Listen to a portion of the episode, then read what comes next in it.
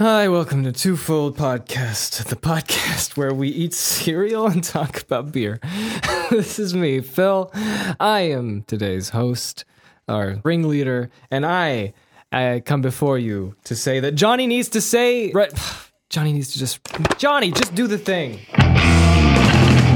And with me is Tim. Ah, you took a lot of breaths. You took my breath away, Philip. I'm breathtaking, what can I say? And then there's Tim. There's the other Tim. There's Tim, Jake. The other Tim. Hey, I'm Tim. You're breathtaking too. I'm doing breaths. Oh, do you know what that meme is, Jacob? You're breathtaking. What? Do you know what that meme is? You're breathtaking? No. Come on, Jacob. No? We watched it last year. Okay, fine. Last year we watched something, you're breathtaking. Yeah, you're breathtaking. You're all breathtaking. Give me another clue. He's a long-haired man. Cyberpunk. Okay, got it now. There you go. Got it. We got him. He's in. He was boys. Like, my fans. My fans. Boys, we got him. Yeah, welcome to Twofold. This has pot. I'm bad at something. Slow down. Calm down. What's happening? Just relax. I don't know. You're nervous? You're nervous? What's up? Why would I be nervous? I don't know. We've done this nervous. Collectively of all our episodes that we made of all time, we've made over 100. It sounds like you're going your thoughts can't. Your mouth can't catch up. We've done more than 100. We probably did about 200. We've been doing this since 2013. You sent a picture. Yeah. I should put this on Instagram. We did more than 200 for sure, I think. Yeah. No, totally. We were in this. We were in this before. I think this is before podcasts. Everyone had a podcast because now everyone has a podcast. It seems. Yeah. I'm noticing the true saturation. I think there's a million podcasts right now existing. Yeah. Everyone has a podcast, and most of them are about movies. We're very original. We're very if you don't know, nailed the market. niche, such a niche. No one does this. Maybe we can change it. Guys, white this is a great dudes business meeting. Let's talking about movies. Jacob, why you guys are always against me? The problem is that you don't bring any ideas. Yeah, you don't bring any. That's what a VC does, venture capitalist. I'm a VC with no money. I come in and I'm guys, fix it. It's change the path to where ideas. I don't know. Exactly, that's your job. You guys are the creative brains. You're the geniuses. Yeah. You guys are the podcast connoisseurs. You know how to craft a podcast. So boys, you know how to do it. So I'll leave it to you.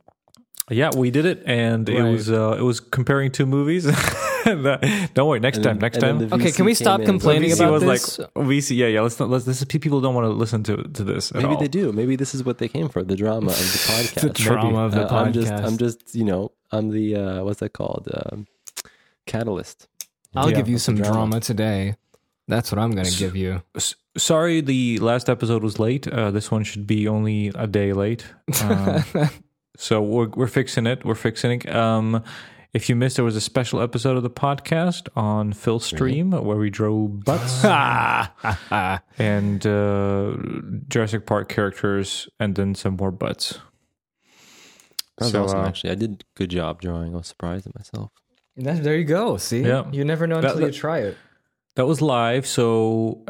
maybe we'll announce it next time if we jump on Phil's stream. You can pop in there and ask some questions if you want. Yeah, we'll see. That's good. Yeah, cool. Well, welcome to episode 32. I think this is episode 32, unless I am gravely mistaken. Yeah, it's 31, but it's okay. What? No, it's not. It's 32. Is it? Let me see. The master spreadsheet. The master spreadsheet will tell us. I think it's 30. I do think it's 31 too, because I remember logging in. The last one is 31. What? It's 31. Yeah, you're probably counting a special as an episode. Hey. I guess I am. I suck. Anyway, it's all good. So, hi. Today, we are gathered today, fellow pilgrims, to witness Phil Dragish making a huge blunder. I can't wait.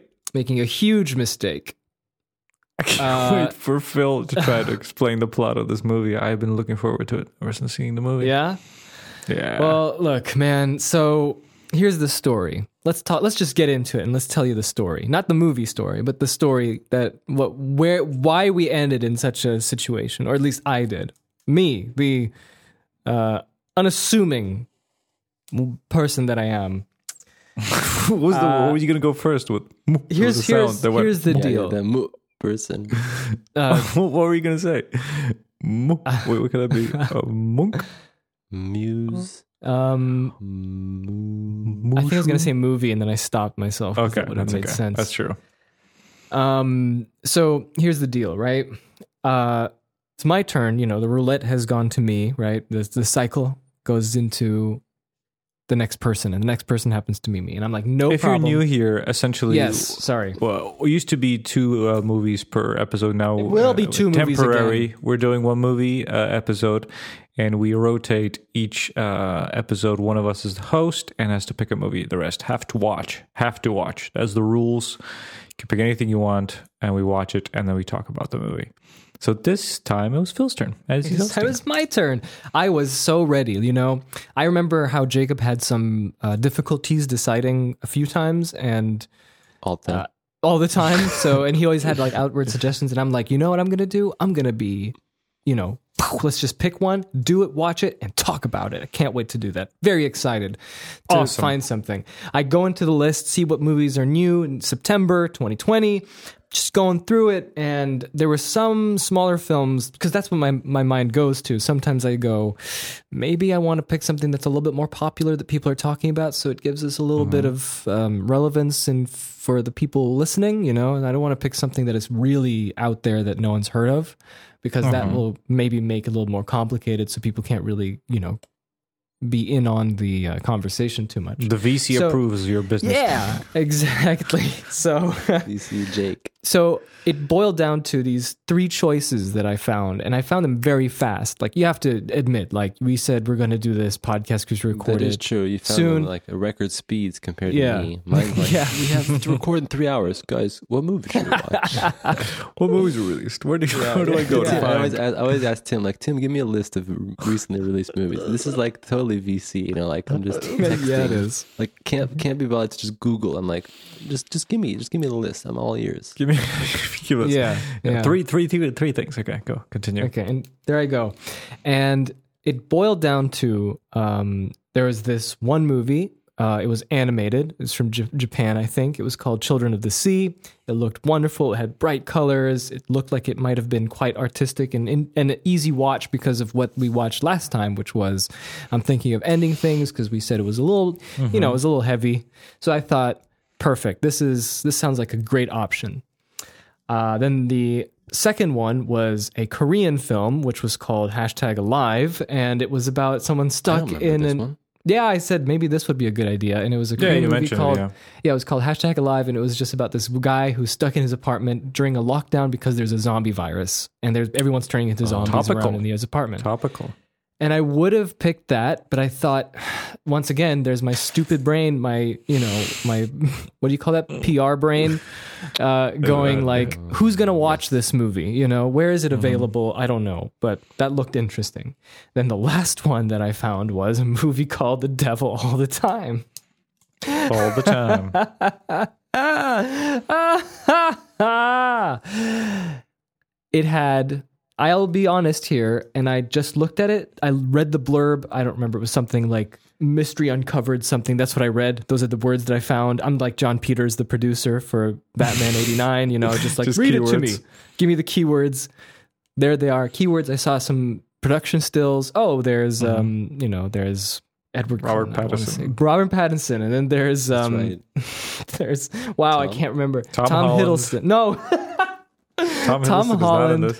Then there's Stanley Tucci. No, there's Phil, just Stanley Tucci. Calm down. Who's Stanley Tucci? Stanley Tucci's. Just think before you say. You got Bill Skarsgård, Sebastian Stan, the Sebastian Stan. That's what I wanted to say, and I was like, oh, you know what? This movie looks like a Netflix film that they do. It's gonna be like.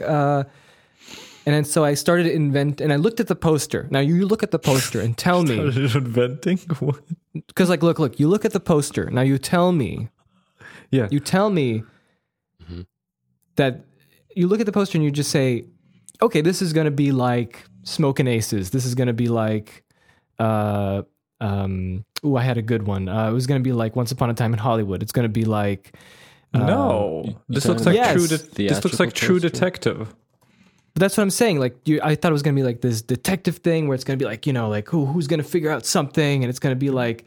But True Detective is kind of lighthearted. Very similar to this, actually. Okay, I don't know anything about True Detective, but watch it. The title of it.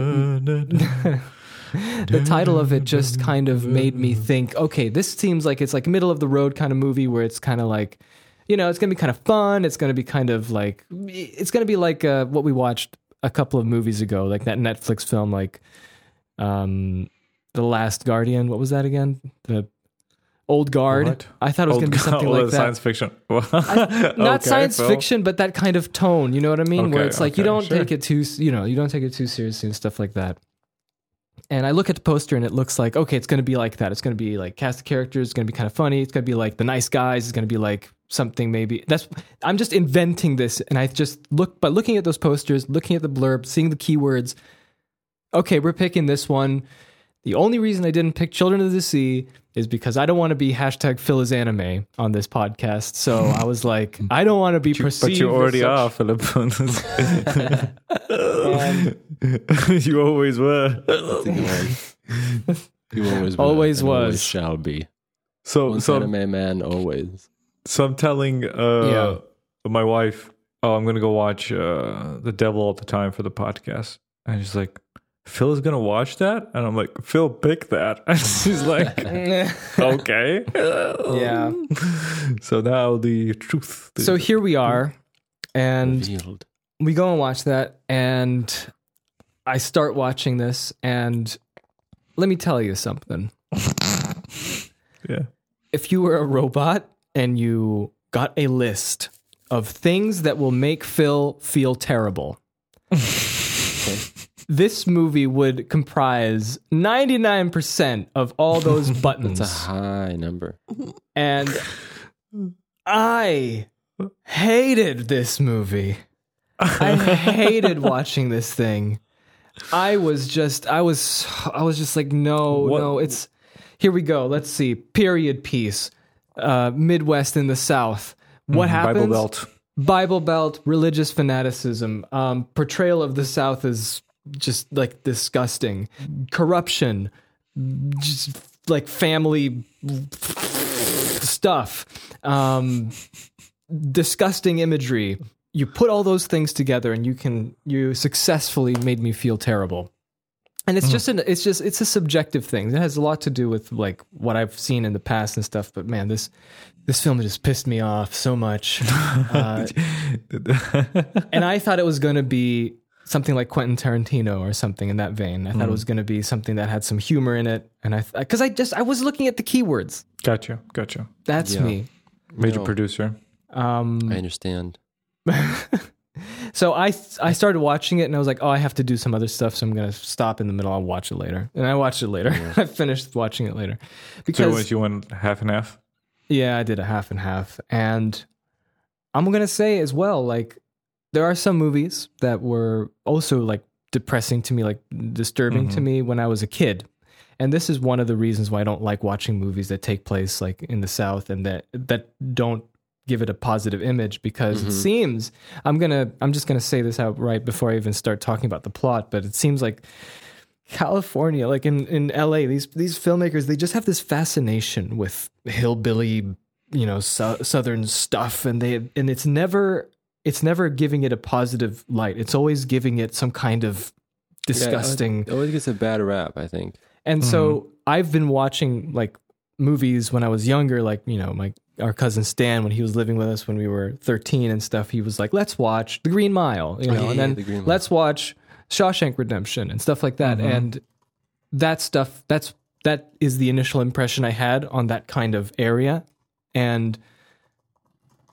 I mean, come on, that kind of scars you, and then you just feel bad and depressed every single time you watch movies like that. So this was exactly that. Hit the buttons right there. There we go. Woo, Phil, let's go. Let's watch the movie. Yeah. I will agree with you, though, Phil, and I would say publicly as well that I think it's totally unfair that when, like, Californians are like, let's make a movie. Ooh, let's dissect the South. It's horrible. And it's like, mm-hmm. Yeah, it's like, come on, guys. Like, can you not make one good movie where you say, yeah, the South, there's lots of amazing things about the South. And it's like, no, we have to make it about, you know, just the fringes, everything the worst. Yeah. And all the positive stuff comes in from Hallmark movies or something like that. Yeah. You know, you know what I mean? It's always there's South Hallmark movies. You know, like that. What Sarah Plain and Tall kind of that wasn't basically in the South, but I mean, you know what I'm saying? No. Like Anna of Green Gables. It's like cheesy. Yeah, yeah. I mean, this place does a lot of history of that sort of. I was like reading comments around it about the movie, and some people who were like from that area was like, "Oh man, this was giving me like really bad PTSD from like living in that sort of area. Just like everything's so spot on, like how it looks, and the churches, and how people talk, and just like that creepy feeling." So I guess there's. But there's the thing is that there's an intentional like. There's always this weird morbid fascination of like spinning it into that side because like mm-hmm. that's what I was gonna say. Yeah. Yeah. Like, it's like let's make a movie about like that takes place in the South instead of like thinking of something else. You think of like the most morbid thing, and it's like yeah. Well, why? It's like not do that.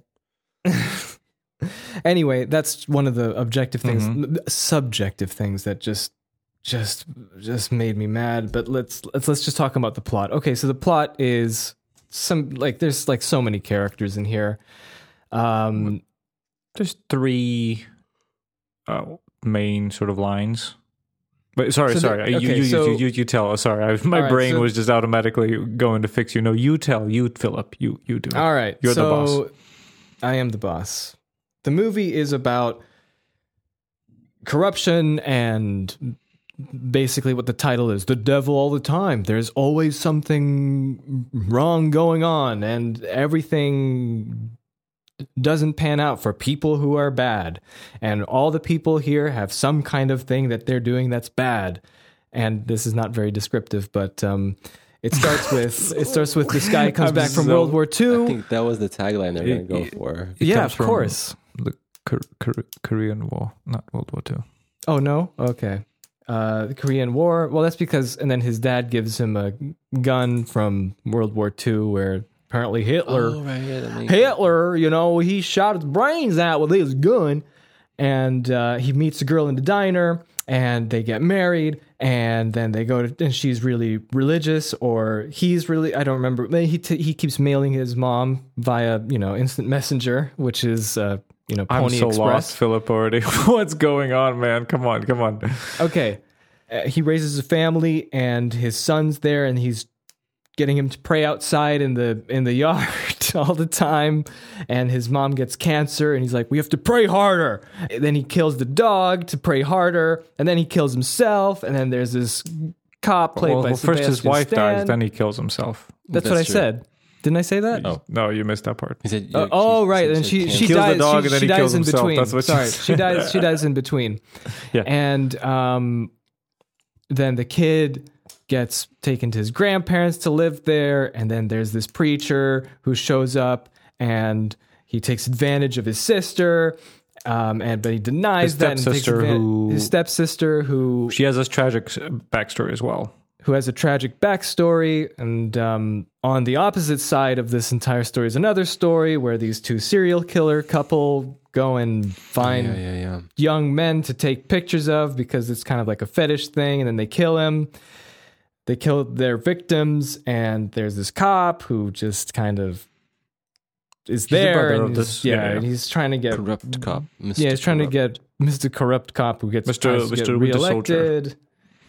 And his boss doesn't like him and spits on his money. Actually, this is true. This is a good plot recap that you're getting all the points. Thank you. And the kid is like a high schooler, and he's protecting his stepsister, and he finds out, and you know, he beats everybody up who does anything mean to his stepsister, and then because he learned that from his dad, and then he finds out that the pastor guy, you know, impregnated her. She was pregnant, but she committed suicide. She hung herself because she didn't want to be shamed from her family. And this pastor guy's manipulating people to do that. He finds that out, kills him in the church.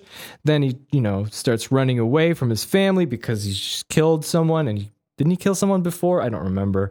I don't know. He kills the pastor, and then he gets on his travels. He gets picked up by the murderer couple. Yeah, by the murderer couple, and then he kills them because they were about to do the same thing to him. And then he runs away. And then there's the cop, and the cop finds out, oh, his sister's dead because his sister's one of the murder couple people. That's right. Yeah. And then he chases the boy, and then they find each other in the woods, and then the boy, guess what? Yeah, he shoots him. The boy shoots the cop, and then he gets on a bus somewhere, and that's the movie. No. He gets picked up by a hitchhiker. By hippies. Yeah. Listen, I have to say that this is probably the best recap Phil has done on the Twofold Podcast. I have to say he got all the storyline.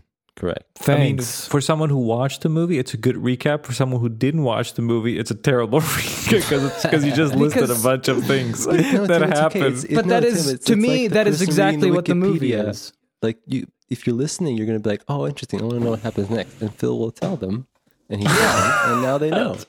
And that's like the most driest description. It's like, this happens and this. But did you notice that Wikipedia descriptions are like that? Like, have you ever read Wikipedia descriptions? I have this like slight fascination with people who write like story synopses of Wikipedia, because it's always like the same type of person who writes them. I don't know what they're doing, but they're always like the same person. And I'm always curious to see how detailed and how like they take the liberty of how much detail they want to put in and how much not. Right? Is that the plot synopsis or like the description?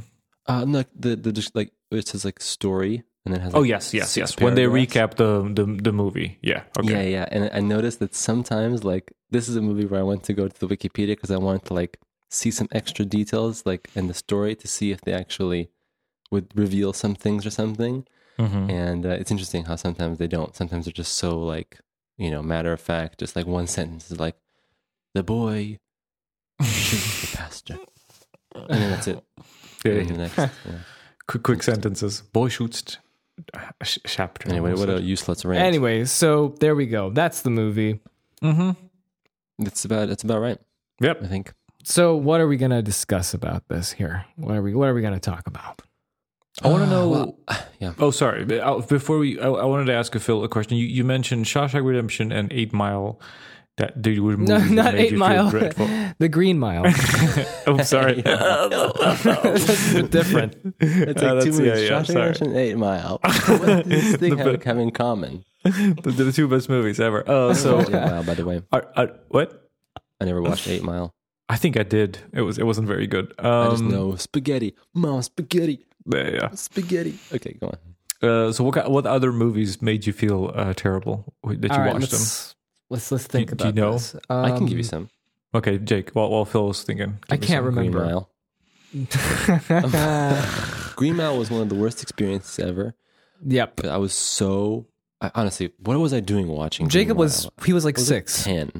Well, maybe like 8. Okay. He was 2. He was a baby. I was like, my brother made him watch it. Look, baby, Jacob. Let's meet midway. Let's say 8. I don't know, like, I just think that I was not ready for all those movies, and that's a heavy movie, The Green Mile. I mean, I'd probably even have watched it. I'd watch it now. That wouldn't be a big deal. It wouldn't be a big You're deal, a big boy now. It doesn't make you contemplate, right? I'm a big boy now. You know, existence. I know. And that's for an 8-year-old. That was a horrible experience, I remember, and I still remember to this day. By the way, I didn't finish the movie. We were watching it together. Me either. Oh, you also couldn't handle it? No. We just went up to watch... to play Dungeon Siege, yeah. Enough of this. I want dungeons. No, there wasn't enough of this. It was like I was watching it, and when it started to get heavy, and you know, we have Tom Hanks coming home, talking to his wife about having to put this guy to death, and whew, it's so heavy. And you just feel that, you know, weight, and you're watching this movie. You know that when you're a kid, I know you had this, Tim, because you had a different experience watching movies and stuff. But for me, like when I would watch a movie as a kid, there would be like little indicators of a movie where suddenly your body like just told you something different and you got nervous because you realized that this movie could go in a direction that's like, you know, dark that you don't want, or scary or just heavy or maybe like sexual or something, like, you know, when you're 8, those things like make you feel nervous, right? And the 8 Mile and the Green Mile was like that. And towards the end, I remember I was getting so nervous and felt so bad. I think maybe even our parents told us maybe we should go. I can't remember. Yeah. Hmm. And then when I came back, I just remember seeing a couple of like images of like him being executed and stuff. Great. Perfect timing there. I don't remember anything like that. I don't know if I watched movies like that when I was a kid, or I just didn't mind it. Seems like you just like soaked up everything. I don't know how you did that as a kid. You just soaked it up and you're like, I'm going to go sleep now. Well, if it was really a horror movie and I was a kid, I would be like, you know, like you mean like it? It's serious. Oh yeah, like it. Yeah, like Hibby Jibbies in the Dark. But serious movies, like I'm trying to remember what was like a first serious movie that. Because it's just a mood movie, like, you know, a mood. It doesn't have to be just like a specific mood. Yeah, I'm not a good sense of like cool, but like it genuinely affects you. Just keep thinking about it all the time and nothing. Right. But I do like about movies like that. I think I like to be engulfed in like whatever the mood it is. It could be depressing. It could be uplifting. It could be just like, you know, but it doesn't whatever affect it is. You? Oh, it affects me, but not to point where it like messes with me. I think I can like it's still like a movie, you know. Like I can feel it. Well, that's good for you. Because getting older, I have to admit that I've gotten much better at like separating those two things. Mm-hmm. I think I've gotten like pretty good, and this is a good example. This movie where like after I was finished the movie, I watched it a little earlier. It wasn't like night. It wasn't like end of the day. After I was finished with that, I could just kind of like, took me like, you know, 10, 20, 30 minutes to just kind of get back into normal life. And it was fine. You know, I just kind of distinguished the two, but there were still elements of the movie that were not fun to, you know, that did kind of put me in a mode that wasn't good. Like for me, the whole movie was fine. Like when it finished, I was like, that's that, you know, there was a bunch of different moods that maybe I was going through while watching the film, but when it's finished, the only like thing that was to me that didn't put me in a good mood was the serial killer couple, right? Like some of that stuff there was just like, because that throws me into the time, like whenever it has to do with serial killers or murder. Oh yeah, I wanted to say that's one of the things that I stay away from the most because it might be something I watched on TV when I was younger as a kid, but I just. Anything that has to do with serial killers, real life or anything, I stay away because I'm just going to be depressed. It's not like I'm going to be scared. It's not like I'm going to be like scared, oh, serial killer is going to kill me. It's not that. It's just the just mood. The depravity of it. Yeah. And the depravity makes you just sink like you just go so like, how, how like you just, the sheer fact that someone could think of that, let alone do it. Anyway, the reason I'm bringing it up is because that takes me into that zone where, I don't know if I ever mentioned this on the podcast, but when I was 16, I remember in high school, I was at the school library and I was on the computer at the school library. And one of the sites that wasn't blocked was Wikipedia. And I remember one morning, like the fool I was, I somehow ended up on, you know, reading about serial killers on Wikipedia. It's a 16-year-old Jacob. Edgy reading about. But no, listen, this is the funny thing is like, most of the time I wouldn't read that. Most of the time I was reading like, you know, philosophy articles or like, you know, movie articles or I don't know, music articles, things that interested me, right? Yeah. Or I would go to some websites that maybe would have some interesting articles I would follow, like RSS feeds, for instance. So, you know, good times. But then this one time, it was in the morning, it was like freaking 9 a.m. I decided it's curiosity, right? Yeah, curiosity. Just start, let's read about serial killers. I somehow stumbled upon that. And dude, the stuff I read about like that day was like the most I've ever read about serial killers and just. And you did not know like or thought or talked about anyone before that. That was like sort of. Oh no! I mean, like enlightened about doings of serial killers. No, like I knew about serial killers. I knew the famous serial killers. Serial killers. Like true description of this podcast. Who? What? Serial killer. Serial killer. Yeah. No, of course I knew about the famous you know, killers, and there's movies that I've seen with serial killers, and you know, sort of the main ones, the main ones. Well, no, the point of the story is that I spent like a solid hour reading about so many different serial killers. It was like the most I've ever voluntarily went in and in detail, like not skipping any sentence, like reading every single line on the Wikipedia page.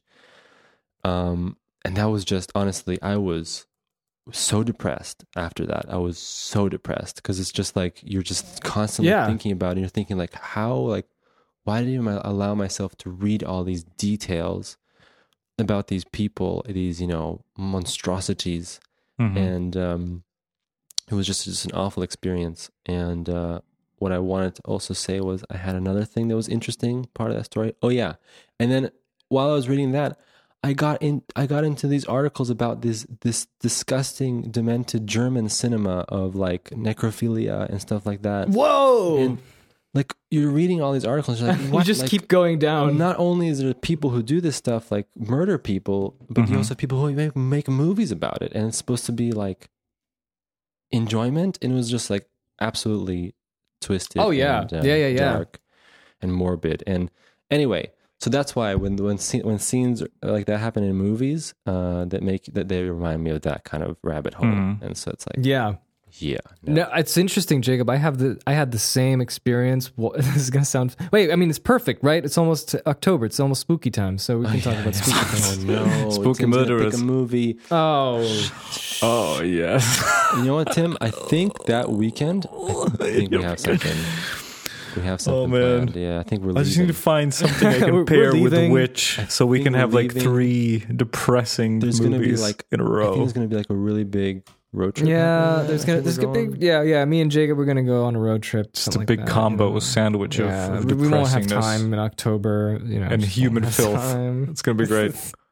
I think also for the weekend of Halloween, I think if I read in the Twofold Podcast Terms of Agreement that we all signed before starting this podcast was that you won't have a pick that weekend. So I remember that too. You remember that? Felt good. We have I, a verbal agreement awesome. Has to have. I remember. I remember.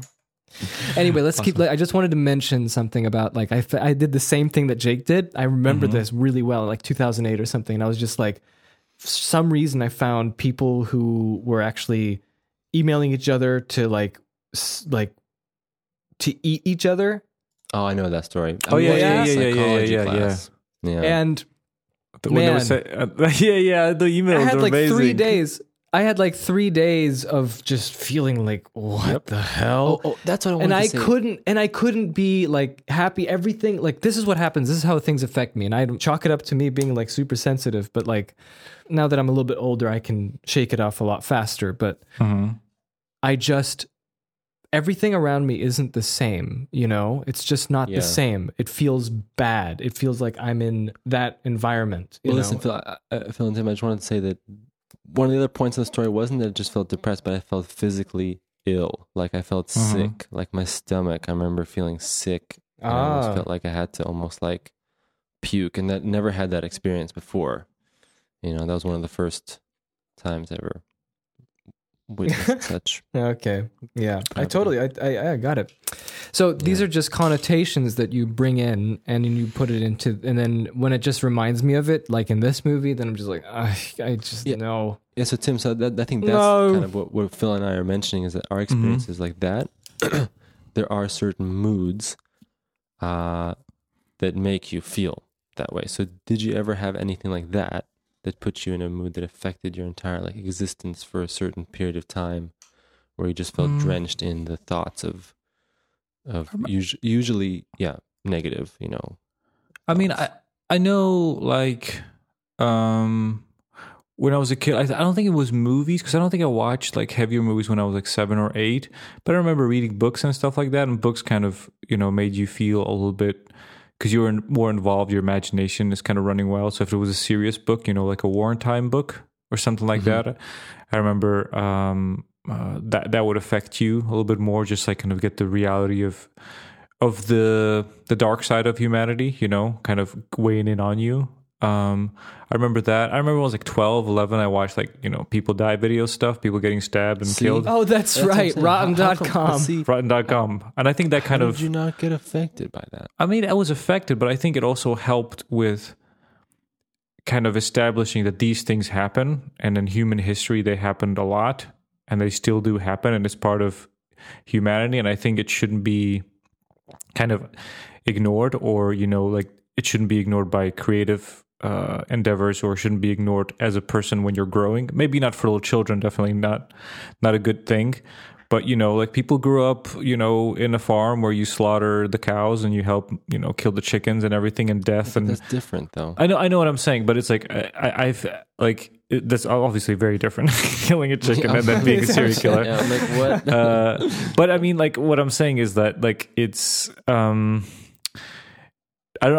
I what I was thinking when you guys talking about that, I was wondering, were you maybe sheltered a bit too much from it? And once it got in there, it kind of affected you a lot more. Just like realizing what like humans are capable of like all this dreadful things, or was it just that we're different? But I wouldn't say like in terms of like media and like what we watched and all that stuff. Mm-hmm. I think that we were unfortunately not sheltered enough in that regard. Like I mean, mm-hmm. you were exposed to it at a watching. Younger age than you were supposed to? Yes. Okay. Yeah, for sure. For me, 100%. And I think that's something that now looking back, it's like you learn the importance of like boundaries for children and what stage they should be ready to see something, right? And if you're not like, I'm not saying you should be controlling of your kids, but I mean, come on, as a parent, you know, Tim, you're gonna get to that's definitely that you need to say, you need to be. You're not gonna be like, hey, I know. Yeah, you're not gonna be like, hey, I know, child, you are 8 years old. Let's go watch Saving Private Ryan. It's true. Yeah, but not only that, but you're not gonna even. You're gonna try to prevent them from seeing certain things. You obviously won't succeed. They will see them somehow. Or another, but just the fact of preventing them will do wonders for them, because then they'll grow up more healthy, because then they'll probably see those things at more appropriate ages where their brains can process it properly.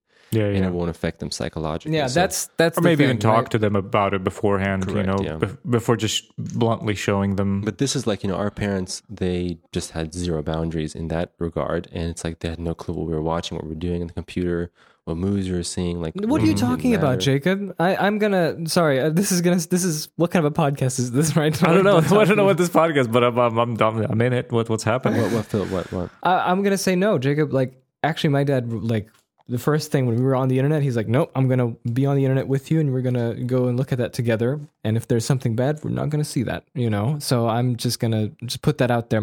It's not like my parents were like, do whatever. No. But listen, Phil, but what does that matter at the end when after that they stopped checking? There was maybe like one time they did that, or twice. And then you had just like free access to all of internet, all the internet. And then like movies, did you have to go check with your parents? Like at what age did you have to go check which movie can you watch? I don't remember even there being any checks or anything. Okay, I remember maybe they would like know. Maybe my dad or my mom might be like, that doesn't seem like the best movie. Maybe we shouldn't watch that. And then maybe we were like, oh, well, maybe we shouldn't. Or if we watched a movie with them, maybe they might be like, this is getting bad. Let's stop watching it. But there were some movies where we just watched the whole movie, you know, and it was like I said, we watched The Green Mile with them, with our parents, you know. And Stan and stuff like that, or, you know. Yeah, I mean, like, but then there's some movies we stopped watching. Like I remember, like The Color Purple, we stopped watching that one, like because that was super intense, you know. So it was really weird. Yeah, if with my parents, I think up until the time when, you know, I could get my own movies, you know, like DivX and stuff like that. While it was movies on TV with my parents, and then besides like watching at other people's house, I would watch, you know, whatever at friends' houses. But with my parents, it was like if it was it was like sex, or it was like getting like graphically like, you know, violent, like that would be a no. Serious stuff, I think I was like if it was like a real thing, you know, or something like that, like real drama or something, you know, like it was okay as long as it wasn't like killing or or having sex. So that was like a no. But then I guess when I was like 12, 13, when I could watch my own movies, I think also maybe it had to do with the fact that like I think we watched a lot of movies that were like fictional, but like also had supernatural elements. So I think maybe it was harder for our parents to like identify certain things. Like, does that make any sense? Okay. Like, I don't know. We would watch Blade, right? For instance. But that's the one I suggested to you. I remember that's the old conversation from the old podcast. Me being surprised you guys haven't seen Blade, and you're like, what's the rating? And but I'm like, what like, is Blade, that? See, it's like vampires and stuff like that. And there was a bunch of disturbing things like as a kid when I was watching it that was a joke to me. The big fat. But I think my parents, for instance, our parents wouldn't have quickly identified something. Let's say they wouldn't be interested enough to know like what's going on in Blade, mm-hmm. or like, watch it with us or see what it's about. But maybe they might be quick to identify, let's say, a movie that seems like, you know, disturbing or has, you know, mm-hmm. grotesque. Like, we're going to watch The Exorcist. Right. Oh, okay. That's a good example, or something like that, or something sexual, or that they can see from the cover, or something. Yeah. So maybe that's why also we just ended up watching so many different movies too early, cool. I'd say. Cool. Right. And of course, there's the classic Phil Dragish depression trilogy from Steven Spielberg. You know, so that's another thing. And I'm just bringing that in because it doesn't have anything to do with not so much the violence, not so much that, it's just what it is, you know, like E.T. No, I don't want to see that. It looks so horrible. It's not scary. It doesn't make me afraid. It just makes me feel bad because that's something subjective, man. That I do not understand. I mean, like, I understand what it is. I do understand why is it E.T., but you know, I get it. E.T., Close Encounters of the Third Kind, and Jaws. But that's what I like about those movies, that they're like it's before Spielberg turned into this, you know, McDonald's Spielberg. It still has like a level of reality. It's still very Stephen King, you know. Not talking about the movie. Oh, and Stephen King, don't get me started. That there's, you know, like Green Mile, Shawshank Redemption. What else did he do? There's something else that I watched that I never saw it, but like that sort of freaking Stephen King thing, that's the thing that I hate. It shows like the bad side of humanity as well, you know, like even like the old Spielberg movies, you know, like parents are divorced, you know, there's that, yeah, that sort of like kids are hurting from, you know, the troubles of the grown-ups, and there's like a level of disparity there, but you know, there's also hope. I think, you know, he adds it there. So yeah, but it's in that 80s grainy, smoky I love that. I hate it. You should watch some European cinema, some 35mm grainy goodness. It's not the grainy goodness. It's just the specifics. You never had a movie that affected you like that. I'm still confused by the question. Like, movies affect me, but I mean, like, I am very wary because the lingering feeling of contemplating what you just watched. Remember when we did our episode about what we like about movies? But I'm saying, there's a lot of bad as well. Yeah, yeah, but I like that because it makes you think. It makes you think about things you don't necessarily... If you have a happy life, you know, and things are going out well, you don't think about these things. You don't think about the, you know, all the bad things happen to just other people and what kind of struggles they have to go through. And I think movies that do show that side are really good because then it kind of makes you reflect on your life, makes you reflect, you know, how you affect other people, what you should be grateful for. But there's a lot of, I would say, there's a lot of different categories of how you can do that reflection. Like, you don't necessarily have to reflect watching about a movie about serial killers. You can reflect watching about someone struggling growing up in a very difficult childhood, and then, you know, it's similar. But there's serial killers in this world. There's people die, people get murdered, and that affects them. And I think, you know, maybe that's not the majority, but I think it's also important to see that part of course, you know, the world. Like, of course, I know. I think what bugs me the most is just having to do it through some kind of I don't want to say lens, but it has to be some kind of perspective from someone who's presenting it rather than getting it from a source of that experienced it. Because I wanted to mention this. It's so funny. This podcast, I thought we were going to have laughs and jokes. Perfect movie. Laughs and jokes. Phil saw the poster. This movie is good for laughs and jokes. Laughs and jokes, because, like, oh man, we didn't even talk about the movie, but I have so many. We can talk about the movie. This is good. But this is good. This is. But I just wanted to say I've never felt more understanding from getting it from someone who isn't an artist, but who experienced it. Like, I remember, it's gonna sound so silly, but like, I did a short film for my film class way back in 2004. And it was about PTSD, because we had a wonderful old man who was a World War II veteran, and we asked him to say something about his wife who's died. We went to the graveyard, to the actual grave and everything, and we just asked him if he could say some words about it. And the things that he said weren't artistic, like he wasn't an actor, but to me that spoke a lot more, and it gave me a lot more understanding without having to go through some kind of fabricated drama of making you feel bad. And okay, so to me, I still remember that. I still remember how he said that, and it affected me, and it didn't have to make me feel like a piece of crap. And you know, so like a melted pancake. So you got like a human telling the story, and you got the like a human one-on-one instead of like a grimy, exaggerated, like slimy kind of hooby-dooby kind of world, like a I guess like exaggerated world where like that kind of feeling affects how the world works and how it looks. Yes, like everything's through the lens of exactly, and that's of the badness. Exactly, and that's how I get affected by art like that, like movies like that. That's how I get affected. But when I talk to, once again, there was this World War II veteran. I was volunteering to do a little bit of the lighting. I didn't do anything. I just like held a reflector. But he was talking about his experience, and he said some really gruesome things. But the way that he said that, from his experience, it wasn't like, you know, he just said it so matter of factly, and I was like, wow. I mean. Yeah, the way that he told it to me from his direct experience of that made me understand it, but also made me not have to walk out and feel like I'm, you know, I am crap. Yeah, I'm gonna feel bad this entire day, you know. But that makes me think of something. Yeah, what Jake, you were asking, but I think that the reason that sort of feeling, that feeling in your stomach that this is something like this is.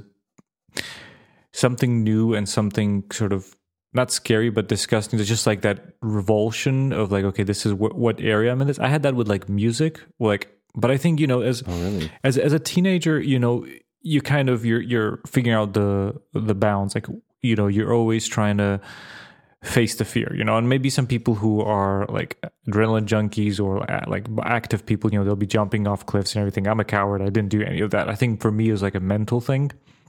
I remember specifically listening to more heavier and more depressed music, you know, like I remember listening first time for the Slipknot album, which just made me feel like it made me feel like Satan was in there, and it was just like this depressed and disgusting and everything. But I think to me, it was facing up to the same, like how I got over horror movies. It was just there's no such thing as these creatures. None of this exists. I'm going to look into the darkness and I'm going to taunt the monster. If it comes out, it's real. If it doesn't, it doesn't. And it didn't come out. And it's like, I got over that. And the same with the music. I just like, okay, I'm going to fully engulf in this depressive, disgusting music around my ears. That's amazing that you mentioned this, because I have to say that it's a complete opposite. Music never, ever, ever affected me in that sense, ever. And I think that even the darkest music, I could have like a great time listening to. Like, for instance, okay.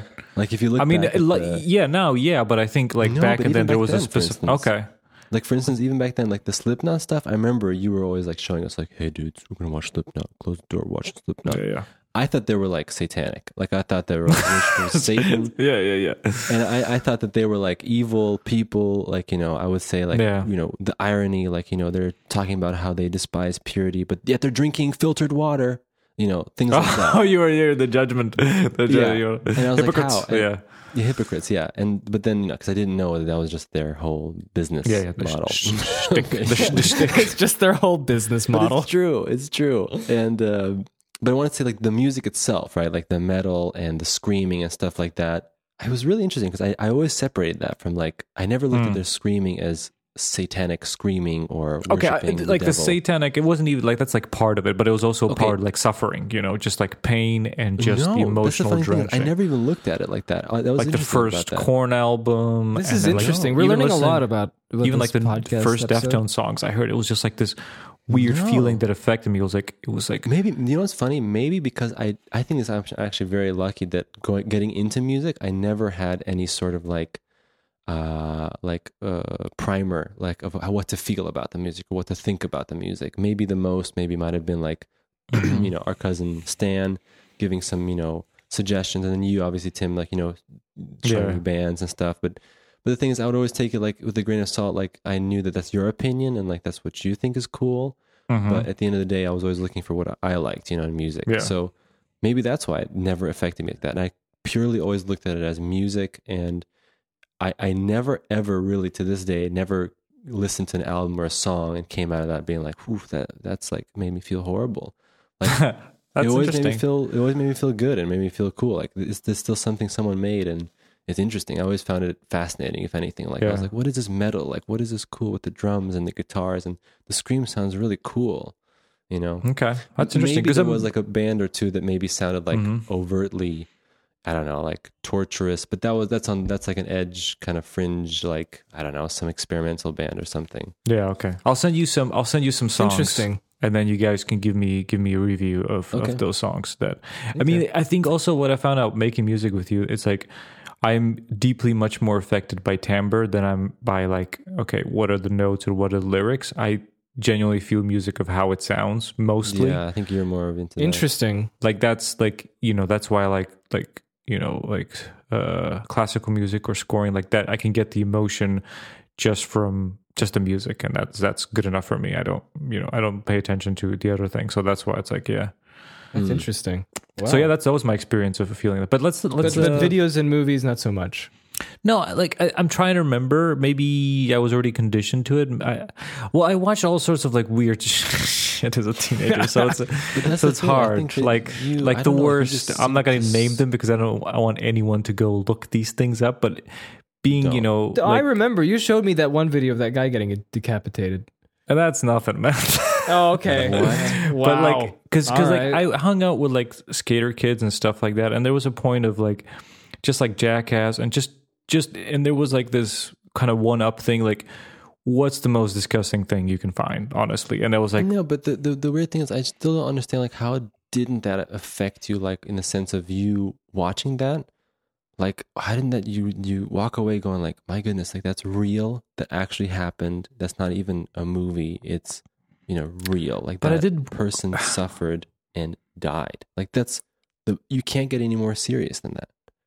I mean, one thing is the way the situation that you're watching it with your friends and you're all going like, oh God, that's disgusting, that's horrible. Okay. So afterwards, then wouldn't you feel like, oh man, I feel guilty for associating myself with these guys? I have a feeling that I can vouch for Tim here, because I do remember certain movies that I watched in a group setting where it was a lot easier to digest. One of them happened to be The Shining. That'll ruin The Shining. Yeah. Okay. But I'm just giving. I'm saying like that would definitely ruin watching that movie because all the intensity is concentration. Like I remember watching The Shining on the headphones for the first time, and I was like 18, and just the like you're saying that up to your stomach, just the tension in you, just like feeling absolutely horrible. But then again, I was like enjoying that. So. Okay. Well, we probably will never get to the bottom of what makes us tick in that regard, but we could talk about the film.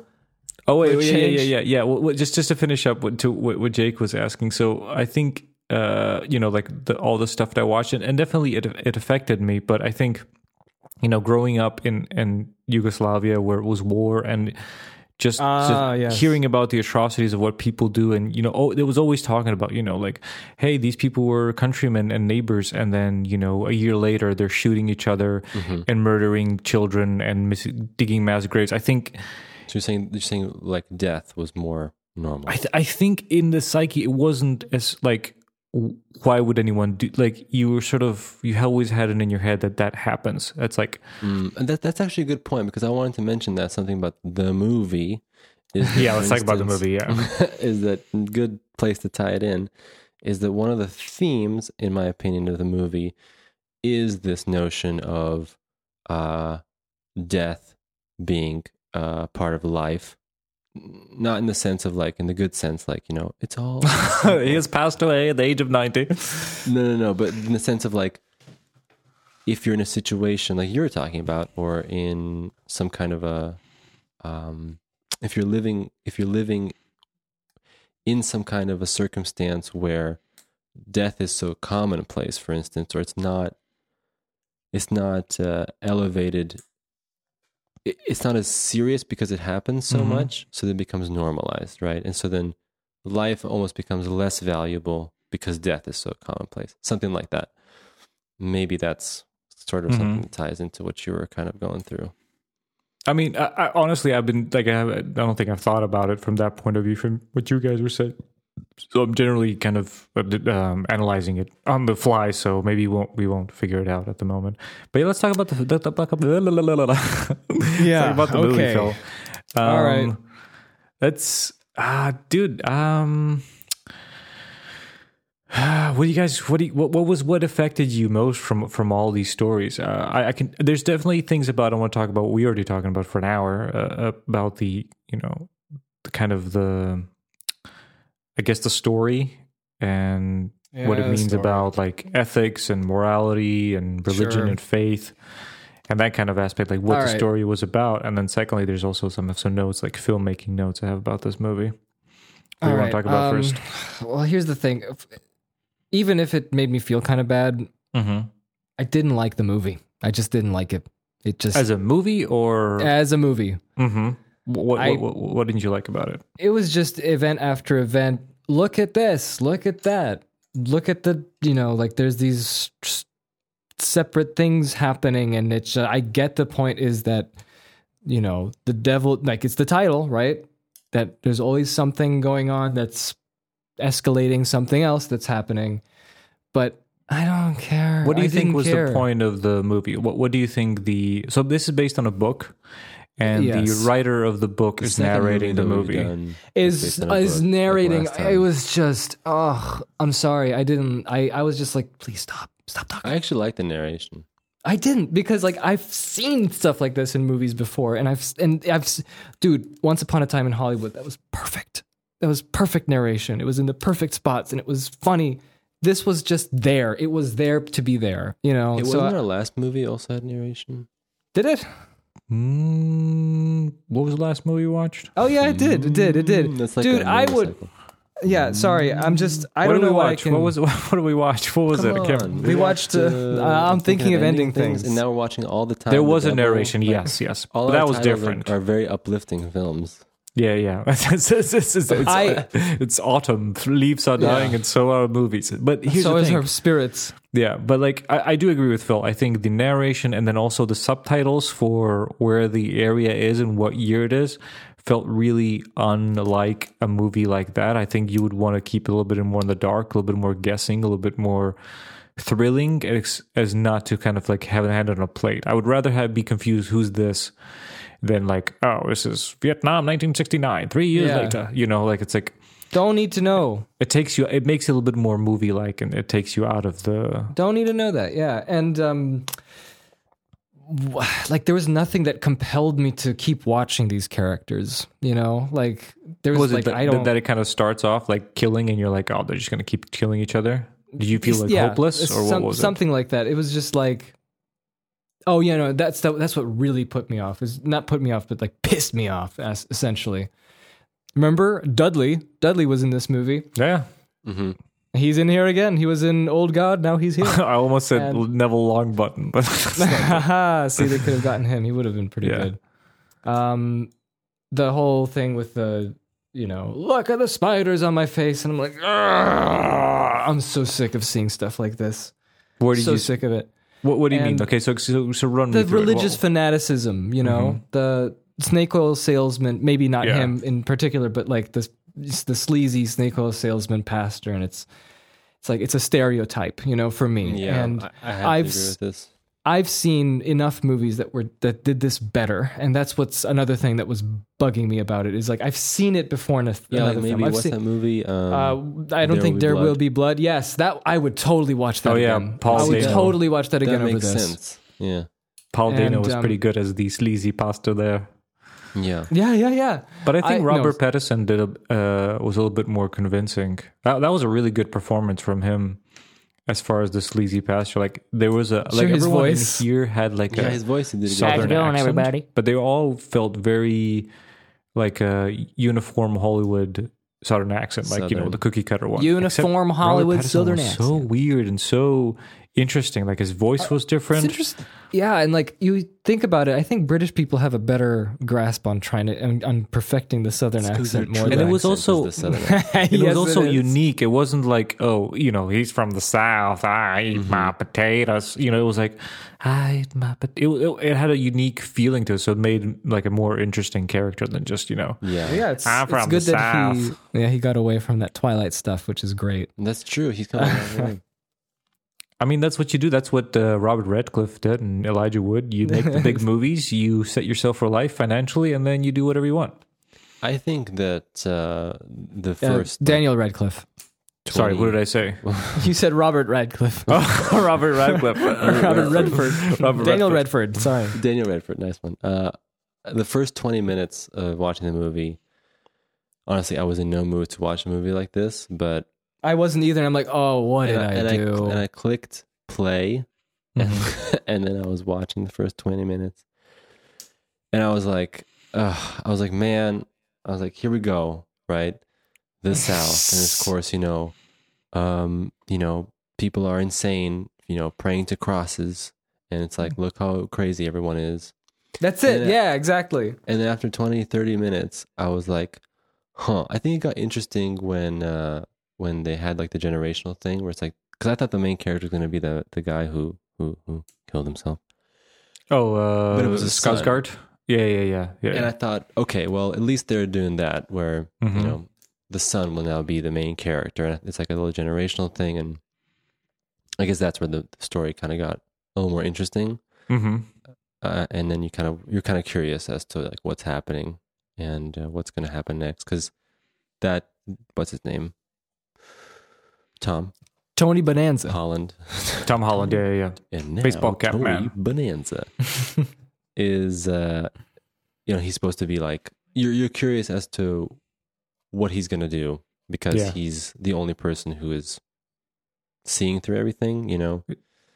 He's like a more regular righteous dude. He doesn't seem to have some kind of, you know, corrupt niche to him. He's also cutting through, you know, all the cultural, like, biases that everyone else is, you know, stuck in, right? Like, so for instance, you know, the whole community, they just can't, you know, fathom, you know, a rapist pastor. Like, they just can't. Yeah. That, right? Oh yeah, everyone's like, I like, you know, what's good in this movie that everyone refers to them as a reverend.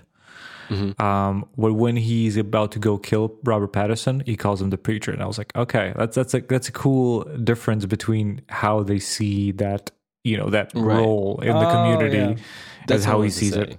Like, so he's cutting through all that stuff where it's like, you know, maybe he also, you know, believes in God, but he's not looking at everything through this lens like everyone else is. That the structure is there, and that's it. You know, the pastor's here, you gotta listen to him.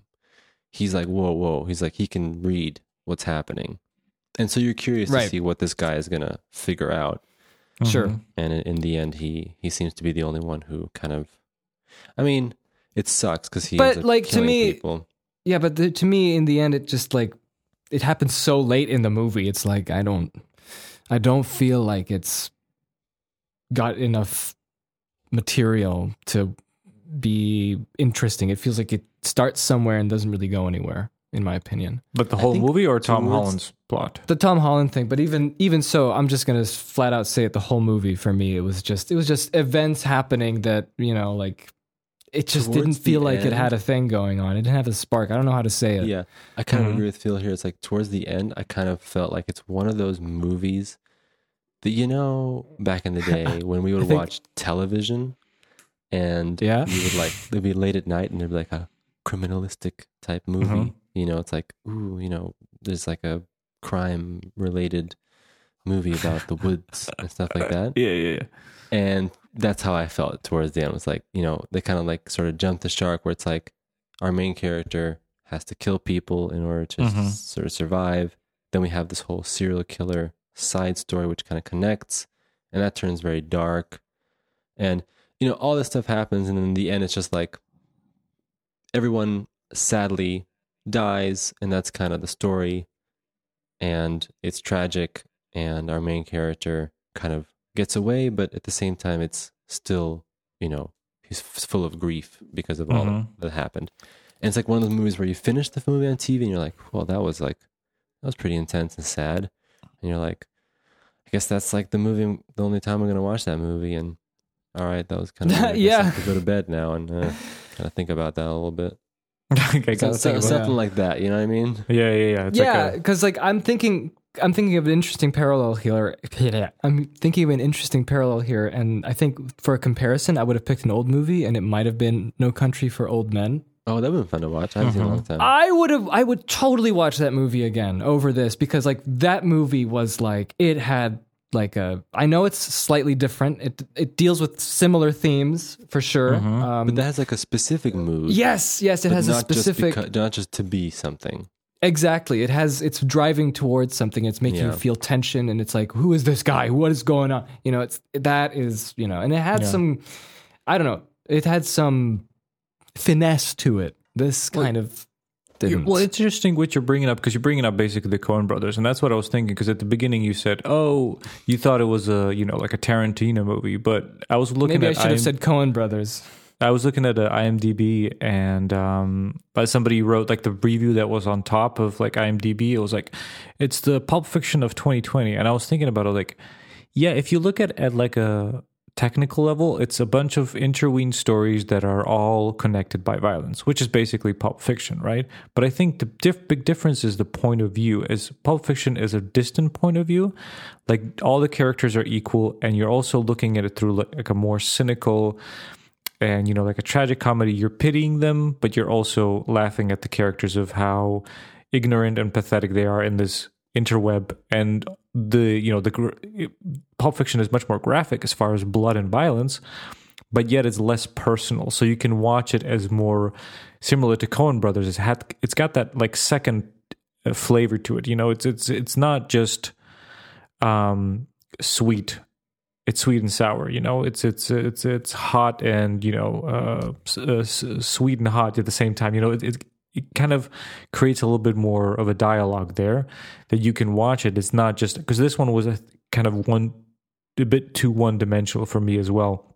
Yeah. That it was just in the grime and in the depression and in the killing, yet it didn't go anywhere. Like, and I don't mind that. I don't mind being drenched in this dreadfulness. Oh, I know. We had a whole hour-long discussion about it. Yeah. I don't mind it. I think, as a sort of art form or like a point of view of someone to for you to watch that, like that's okay. And I'm acceptance of feeling like that for an hour and a half. This is 2.5 hours, way too long for this movie. They could have edited out half totally of this. That was like, I get the point across. I was like, come on, guys. There was a few times where I was like, oh, is this the end? Oh, no, it's not. So I don't know. I didn't get the point of like, is it just supposed to make you feel miserable, or was it supposed to, was it trying to make a commentary? Like, I didn't read the book, so I don't know. To do kind of both. Yeah, that's a good point. I don't know about the book, but we're just judging the movie because we haven't. Yeah, we're just a movie. Like, I didn't feel like there was a point of view of either the director or the movie, or it was just like lots of bad stuff, which is okay. It's just it didn't lead anywhere for me personally. So it was like, okay, that's that. Yeah, I think that. Yeah, at the end of the day, like, I think the thing that also made it very sloppy was that they were going somewhere with this main character and the generational thing and him looking out for his stepsister. Yeah. I feel like they're going somewhere. She had the most tragic story, because her grandparents died in a fire. Then her mom was messed up. She then had the hots for the spider-eating priest, who then got bit by the spider, so he locked himself in a cupboard for 2 weeks, went mental, thought God is telling him to kill his wife so she'll resurrect her. He killed her, then he runs away. Runs into the two serial killers, who is the first murderer, before he decides to go back to his daughter. He dies. The poor daughter then gets adopted by neighbor or whatever they are. I don't think they were related. Where Tom Holland is also adopted because of his strategy, and then she falls for another tragedy for another kook like her dad, sort of. And then she gets pregnant and kills herself. Say she fell for anybody. It was, I would put all the blame on Robert Pattinson, not that. No, but she was attracted to him. Yeah, Robert. Okay, but Maybe, but I'm just saying. Oh, definitely, he took advantage of her, and I'm just saying that. Okay, it wasn't like he came and raped her. It was, you know, she had the hots for him. Basically, he did though. Yeah, he did. But he didn't, you know, like she was, you know, he was like this cool reverend man, and whatever he said was the. I'm not. It's absolutely tragic. I'm not saying that's her fault. It's definitely reverend's fault. But anyway, the point was this: that I thought they were going to go somewhere with that, but then she dies tragically. And then we before she decides it's going to be okay.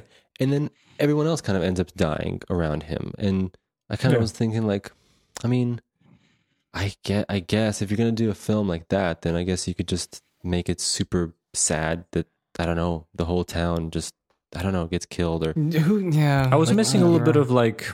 It sounds bad, but comedy, but like a little bit of irony, you know, like where you're like, yes, something. Because it's like, I understand, like, you know, violence beguts violence or whatever, you know, in like a series of events of like what started one act kind of starts the chain of whatever. But why I was saying that this kind of feels like TV-esque of like when you watch a movie late at night, you're like, what is this? And you don't know where's this going. Yeah. To Mickey Mento. So send them back to school. But Mickey Mento is legendary. Hey, we had a Mickey Mento moment in this movie. God damn, I need to put that on my list. I have a list of old movies that I haven't seen for 1,000 years. We had a Mickey Mento moment in this movie. What's a Mickey Mento? You guys didn't think of that? When he crucified the dog.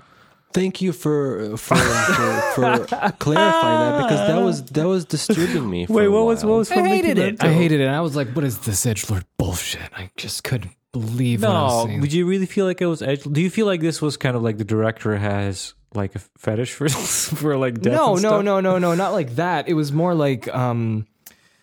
People? It was more like, yeah, this is bad. Look at you know, it didn't, like I said, it doesn't have a higher purpose. It doesn't feel like it has a higher purpose, and that's the thing. Like you watch something, like I said, we talked about No Country for Old Men. It had like a trajectory. It's focused on something. This was just like, let's talk about how bad things are, you know, and let's think about the most messed up ways we can. You know, but that's what I'm trying to say, Phil. That it's not even the most messed up. That's the crazy thing. It's like, it's also not very visual about, like, some of the things is graphic. I know, like, the Reverend blowjob is graphic, and then the pictures they're looking at, which are black and white inverted, so it's not that bad. But for most part, you don't actually graphically get to see like the atrocities, right, that are happening. So it felt really. Like, I was wondering what's happening. Are they saving it for, like, a really gruesome ending, or they're just going to ignore it? So that was, like, a weird thing about it as well. That's what I wanted to say, is that, like, I obviously personally don't prefer, like, morbid and, you know, dark movies. And but I'm saying, like, if they were going to do that, like, they didn't do that. So, right. But they did keep some elements in there that were, like, disturbing, you know, like the serial killers. And then there's a couple of sequences that they do show more of that. And it's, like, that's disturbing. But on the whole, the movie isn't that disturbing or graphic in that sense. You could do I know. Way worse. Yeah. So that's why I'm trying to come back to that TV-esque feel, is that it's not going too far, but then it's not going the other way where it's doing something that would make some sense while you're watching it to think about some main points. Yeah. It's just sort of like one of those movies, like I said, you just watch and you're like, That's me, man. But it's also like, because of, you know, it is from a book, and there's a lot of storylines, there's a lot of characters. You don't have enough time, because like one thing, you know, one thing that I thought it was a good idea. Maybe that's more like it's better in the book, because it gives you. I like when you're analyzing violence or just terrible acts of humanity. It's good to look at the context. You know, you can always look at it and judge it and be me like, okay, that's terrible and no one should ever do that. But it's important to see why that happened and analyze what was the situation that led to there.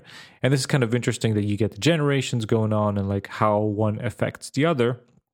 But again, there's so many of them. And even though it's long, it's still a movie. So you don't get the nitty gritty like feeling of these characters, why they're doing these things. So a lot of them are just, we don't know the motivation of the guy who's like killing people and taking pictures, you know. We get like John Connor. Yeah, like you get some throwaway lines, which is John like the Connor? Cop is. He was in Terminator Genesis. Oh really? Oh Genesis. Oh like, yeah, but he's like a character. Like he's always like a non-main actor, but like you like the cop Winter Soldier. He was yeah. Great. You should write his resume. But there's these actors who are like, they're not like extras. They're never the main roles, but they're always like, you know, the second cop, the detective. Right? Yeah. But speaking of which, he was in Dawn of the Planet of the Apes. I think he was the main. Yes, he was. There. He was like one of the people, the revolutionaries. Yeah. Yeah. So what I was saying, that you have all these characters, but you never, like, if it's talking about violence and how you get there, it's like you never get to know their side of the story. Like the cop has a throwaway line, "Oh, you know, my daddy left me as well. You know, we got to toughen it up." And, well, they did a lot. Like in the movie, they did too much. Like they put all these storylines together. And you should have, like, just kind of concentrate on one, and then if you want to like analyze the whole violence, with the boy. Yeah, that would have been, I think, a much more intriguing movie. You would just follow him and what he's thinking about, and what's going on with his sister, and you know what she's thinking about, and then we can kind of move forward to something. You know, maybe they escape together and go somewhere. I don't know. Make a story. Yeah, I don't know. Make a story. Have you ever guys seen that sketch from? Okay, first question is: have you guys ever watched the show Mitchell and Webb? The sketches. Yes. Phil knows. There's a great sketch, which we should link, which is the book writer, talking to his publisher / agent about what he should do. I don't remember that. And the publisher and agent is like, "Why don't we make a story about the woman who she goes to the house, but she doesn't go to the house. Not that, but that, but not that. But then she, yeah." That's basically me saying, like, make a better story, but don't do that. But don't do that. Make it better. Just do something. Movie. Just not this. Yeah. I'm not a fan. Wasn't a fan. And there's the subjective matter of the subject matter, which I did not. Was subject matter? Is that what it is? Subject matter? Yeah. Subject matter. Which sure. The tone, the setting. Yeah. So I kind of agree with Phil and here. It's the irony of this entire thing is that I wanted to pick something light and fun to watch, with laughs, a few beers. But until the whole thing blows over. Seems like we all had very similar opinions. Yeah, like I don't mind the opinions. Yeah, I don't mind the subject matter at all, and I don't mind looking at an angle. I just don't think it was a great movie at doing that. As far as my perspective, I think it had a lot of amazing performances, which kind of went to waste, in my opinion. Sadly, because in the end, it's not that impactful in the long run, I would say. Yeah. Nope. That's pretty much true. And I just hated it, but that's my subjective opinion. I don't hate it for the quality as much as I just, it's just not what I wanted. I didn't want this. Imagine a girl with a bucket, just like puking every time. Ice bucket challenge. Yeah. So what was the most disturbing thing about this you didn't like? You can't exactly the specific all around. All together. It just keeps dumping on into this malaise of bad feeling for me. That's what it is, really. That's what it boils down to, really. I think it was, for me, the one time I paused it, like I was like, I got a shiver and then trudge on is when I think it's the first time they're in the car, Robert Pattinson and his stepsister, and he's talking about all this stuff about, you know, show yourself as God made you. Yeah, that was so creepy. And I was like, and I think it was at that moment I was like, I don't think I want to see this. And then it cuts, like it does a jump cut to it already happened. I was like, oh, thank you, movie. I actually didn't want. Like it was just, I think it was Robert Pattinson's kind of performance and also the history of that girl. She's such a tragic character. It was like, ooh, this is a bit too much at the moment. I don't think I can handle this. Yeah, interesting. Even the mighty Tim had to. The mighty Tim could not. But yeah, the movie spared me. That's good. That's probably because I'm a dad and I can't think of such things happening to my daughter. So that's probably the Robert Pattinson BJ. The Robert Pattinson. Oh yeah. That's fine. Unfortunately, that's fine. That was funny. With his little belly, and he's like, "I am God of this town." He really doesn't work out, does he? For Batman, did you hear the news about that? Like, some people got mad because he's not having a six pack as Batman. Well, people is more like shielding, you know, when he gets punched. Yeah, it's true. Bullets bounce off. Did Tim Burton's Batman, what's his face? Keaton. Keaton, did he have a six-pack? No. I don't think we there you go. His... I don't think you do see his chest. No, it's maybe in the cave. And why would he not have the... No, I think like the big bulgy... Because I know like the Schumacher ones, they had like the fake six-packs, but I think it was Christian Bale. Kilmer, that's the thing, we never see them. Kilmer definitely had his shirt off, but it was just like regular fit man. It wasn't like regular fit man. But I think Christian Bale was like bulked up. I think older movies, I think usually they were mostly regular men. Like they were like big, we don't care. They were like I think that was chiseled. It was only after 80s and only after Arnold became the superstar. Like when bodybuilders, became actors as well and wrestled people. I think even after that, I would say, because I think that there were like some. I think the thing was that it's like actors doing their own stunts. They say, "I'm going to do my own stunts," and then the trend comes then, in. I'm going to, get you really had like big. Arnold was like the trendsetter, right? Yeah, like Sylvester Stallone. There were a bunch of them. Jean-Claude Van Damme. And they were Jean-Claude Van Damme. Robert Van Damme was the wrestler. Oh, no wonder I googled him. Yeah, Sean. Me too. The original Predator.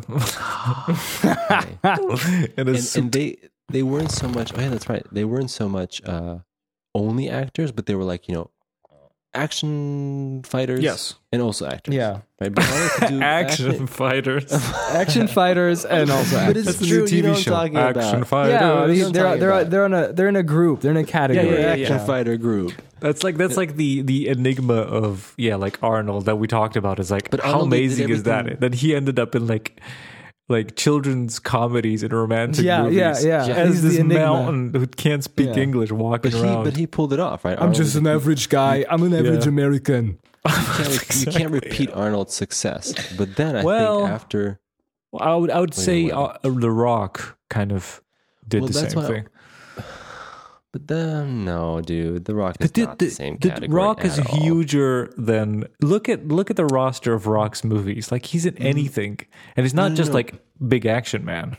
I know. But I'm just saying that I don't think that this different quality of success. I think that Arnold was a phenomenon in the sense that, all his characteristics, right? Being from Austria. That's true. That's true. Body language. Rock has an American accent, personality. And also he's a good, I think Arnold, people might not think he's a good actor. I think he can act. He can act well. I mean, like he's pulled it off in all these movies. That whole combination, that whole image. I'm just struggling not to just keep spewing Arnold quotes here. This is a real struggle. Oh, poor baby. The point is that later on, I think that then the trend became that actors who also did their own stunts, like Phil mentioned, they started getting ripped. And I think that was like the trend setting where it's like then, that's why like, you have Chris Hemsworth, being super ripped or whoever else super ripped. And they would like what's exercise Star Lord? To the point where you just see their veins. Star Lord. But look Star Lord. Oh, it's true. Yeah. But look, I think that started like with like the X-Men and stuff. Like look at what's his face? Hugh Jackman, like from the first one, he's just like a regular muscle boy. And by the last one, he's veiny. He has like negative fat. Like his I think eating up his muscles. He would not drink water, and he would be completely dehydrated and with a huge headache. Yeah, just to get the veins and like all the madness. That's crazy. Just like I think it's too much. And the irony to me is I feel like Wolverine looks best when he's just regular guy because come on, Wolverine's not going to work out. He's got some fat on him. He's got a little bit of fat. Fight me, but Hugh Jackman is amazing. But I want to see someone else be Wolverine. I want someone short. I'm not. I ain't fighting you. And we got to get the short man. You know, Jacob, that Wolverine's like 5'4" in the comics. I've heard this ever since I was like 10. Yeah, I'm looking for the renaissance of Wolverine. Well, why don't you? You should just sign up to direct the next X-Men. Oh, that would be great. That would be so good. I want to see Tim's X-Men. Tim's, and it's like the Myers. Oh God, I would love to do the Myers-Key trilogy, the X-Men. That'd be amazing. I would love to see what your rendition is. That'd be awesome. Yeah, me too. X-Men. Who would you cast? I would love to see your stubby Wolverine. And I don't have an actor. I have a person. It would be perfect Wolverine. This is how the team building / kickoff meeting for the whole crew starts. Everyone gets a PlayStation 2. We're going to play that X-Men game I played with Sai. Yes, exactly. This is the perfect rendition of X-Men. That's your homework. Or we're all going to play against each other. It's going to be great. You know, team building, team spirit. We're going to get into the mode. And that's my vision, really. And then everyone gets free comic books. You know, look at the colors. Look. Yeah, that's what we're going for. Like, you see this, and then you know, cuss to Tim works with the color correction, you know, crew, or the costume designers, and Tim's like, I want this cyan. You see this Pantone 2578. This is the brightness. But I think, yeah, totally. I think if I had my rendition, I think a lot of people wouldn't get it because I think I would be because I think Okay, let me explain. I think Wolverine and a lot of guys, straight white males, is like seen as this like a hero or like something that's serious, but he's brooding and it's kind of like an icon. But I would take it like ironic. I would make fun of that. I wouldn't make him the main character. Like I would not to belittle the character, but I wouldn't. How do I say? Like Thor, how he's turned Thor. Like he was like this serious man that had no character, and then Taika Waititi made him. And it is more like a comedic hunk and just playing on the not the negatives, but playing the thing that he's trying to uphold, but he's not really that person. Yeah, like using what's that word, Jacob? It's not a negative of someone's personality, but you know the flaw archetype flaws. Yes, using the flaws as something endearing, not just going the classic route. He's like, right. It's a tragic man. Well, I'm looking he must forward fight to with this, his claws. Can I Me come too. To the team building? Yes, you can. We could all come. Everyone from the podcast come to the retreat. It's gonna be great. X-Men. You know, it's gonna be called philosophy. But Tim's philosophy. I know. Yeah, and I know. I don't like. Is it too early to ask who you would have as the villain in the X-Men movie, or is it going to go with Magneto again? No. That's what I'm wondering. Or there would be because it's comic book based. I don't know. Because the producer says you have to put a villain. It's the MCU. We gotta have. It's true. Yeah, the VC. You gotta have a villain. I don't know. You gotta pick one of the top three. Villains. I want the demon shadow realm. What are those like villains? Shadow King. Yeah, Shadow King. Like Shadow, one of those, like the ones that, like, you know, the mind destroys. Listen, Tim, I know that's your vision, but listen, hear me. What if we have the main villain be Magneto, but on the side we have Shadow King? You know, like sort of like a double villain. You know? Yeah. Just think about it. Magneto then helps your heroes, but in the end he tricks them, and then they're like, "Oh, you Magneto." Spider-Man 3, we had three villains, and then Magneto is running away. I tricked you again, Professor Xavier. Oh, Magneto, what a character! Magneto. It's gonna be awesome. I could see in Tim's vision. I could see like how they used to do back in the day when Marvel was starting out. Some movies, I think like Daredevil, where they kind of mimicked comic book panels. Oh, yeah. That was so bad. The Hulk did that. Yeah. Yeah, the Hulk. And did the Ben Affleck Daredevil. Oof. Hey, you know what's going to be cool? When your movie comes out, you'll have to have special projectors that can handle the saturation of the cover. No, I'll use your new monitor with the 10-bit. The wall. You'll come and check the reels on my monitor. You'll be like, needs more. I'll be like, why am I a person who can't remember names when I need them? Like normal day, if I'm sitting by myself on a bench, I know that feeling. Everyone from the crew, from the cast, the names just pop up. I sit with a person. You worked them well. I sit with a person to talk to, or with you on the podcast. Stupid normal names won't come to the brain. It's just like I don't know what's happening. What names do you need? We got a lot of names here. Just Roger Deakins. I want to make a joke that I'm going to be Roger Deakins. I'm going to make a joke about color timing because I didn't know what that meant, and it's all gone now. So I'll time the movie so it looks perfect. Color timing is when you like pick the right time for the colors. Exactly. It's the right time for blue now. Change everything to blue. That's like, your special color timing sessions. Right time, green. Are you what's the word? See, this is stupid. Are you keeping up with the podcast with Roger Deakins? Phil? Oh, no. I gotta go back. That's pretty good. They got all sorts of crew members. Jake Gyllenhaal was last time on.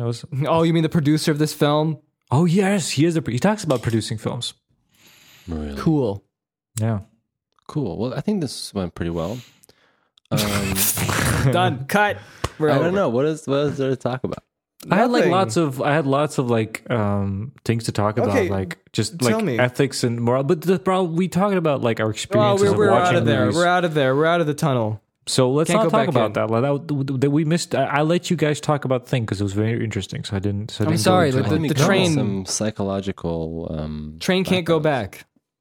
What? No, it's fine. We don't want to go back into the muck and get everyone depressed and sad. No, we ended up on a nice cheerful note. Not when we have Tim's X-Men movie coming out to think about. I mean, there'll be a lot of like murdering and serial killers in there, just like killing mutants. Like a psychological. There was a show called Damn it, what was it called? You can't remember names, I understand. X-Men TV show with Audrey Plaza. With Wani Bretz. The X-Men have no time for Wani Bretz. Legion. That was really cool. Especially the first season. I watched an episode with you and Emma. Oh, you have. And I always wanted to know what happened to that guy, the Shadow King. You should watch. Yeah, Shadow King's in there. They didn't make the Shadow King look good. He doesn't look good in that movie. Season 2 and 3 kind of loses its. I mean, I don't remember fondly of like how it ending, but I remember starting to watch that movie, just kind of realizing it's world of X-Men and just like kind of transition from like what's real, what's not, the mystery. What kind of world this is? That was pretty cool, but I don't remember how it ended, to be honest. So it probably didn't end very well. And you don't have to. But yeah, you don't have to. What was the nostalgic part critic? Of our DNA. I watched them, so you don't have to. Oh yeah. I don't think I could watch a nostalgic critic. Can't do it. Video man. Right now. I think I would cringe. Can't do it. I can't. Death. Well, yeah. Well, that's Phil. You're Lindsay the boss. Ellis. End this shit. You know Lindsay Ellis. Remember, she was the nostalgia chick. Yep, she talks about musicals now. She's great. They're great videos. Really good. Talked about Notre Dame. Hunchback Notre Dame. It's great. Dark like, science. It's dark science. I didn't mention this on our Star Wars podcast when we did Star Wars, but remember they said dark science in that movie. They did. I think we talked about dark science. I think Jake is gone, by the way. I'm here. Yeah, I think he's checked out. And he's like, it's science, dark science. Well, anyway, dark we can science. Finish this podcast with ease and splendor. Mm. So, would you recommend this film? I definitely would not. I actually would not really recommend it. Depends what kind of movies are you into. I guess if you're into general audience, probably not. If you're into Rob Zombie night, stuff, 11 p.m. Watching TV, okay, this is more of a European thing, but in Europe, they have this little, 18 circle thing. Right. On the corner. That's when the boobies come out.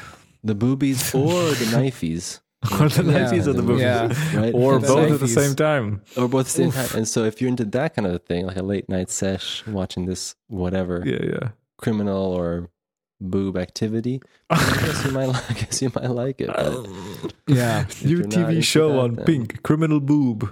Yeah, but you're not talking about Tim, right? Yeah, I know. Yeah, I know. So the gratuitous boob that just pops out for no reason because exactly. Yeah. Gotta check that box. So, otherwise, I would say that if you're looking for a movie that delves deep into these things and has some kind of a foundation, then probably not.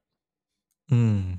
Cool. Mm. Such thoughts. Mm. Well, I should have picked Children of the Sea. Why? This made a good podcast. Yeah. Sometimes those are the rules we are exercising. We were coming in looking for laughs and jokes, and we did deliver laughs and jokes towards the end. That's true. I think we went okay. Yeah. Cool. Look at this. It's long. We'll see you next time. Kill it. All right. With fire. What's too long? Well, what? The podcast.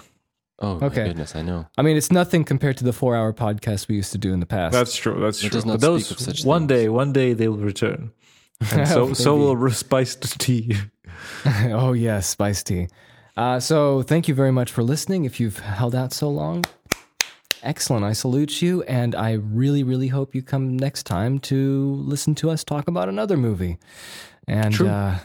Follow us on Instagram, Twofold Podcast, and let us know if you saw this movie. What are your thoughts? Yeah. True Lies never came out on Blu-ray. We'll put out one of those, Tim, don't forget, put out one of those little Instagram polls. We can put an emoji, and you can make a slider. Oh. Oh, yes. How emotionally did this movie affect you? Banana slider. Banana slider. How many bananas do you feel this? Exactly. But the cool thing is it's variable. It could be like 78% banana. So true. All right. Bananas. Well, message us and keep it going. We'll see you next time in 2 weeks. And they love it. Full time. I'm the king of bananas.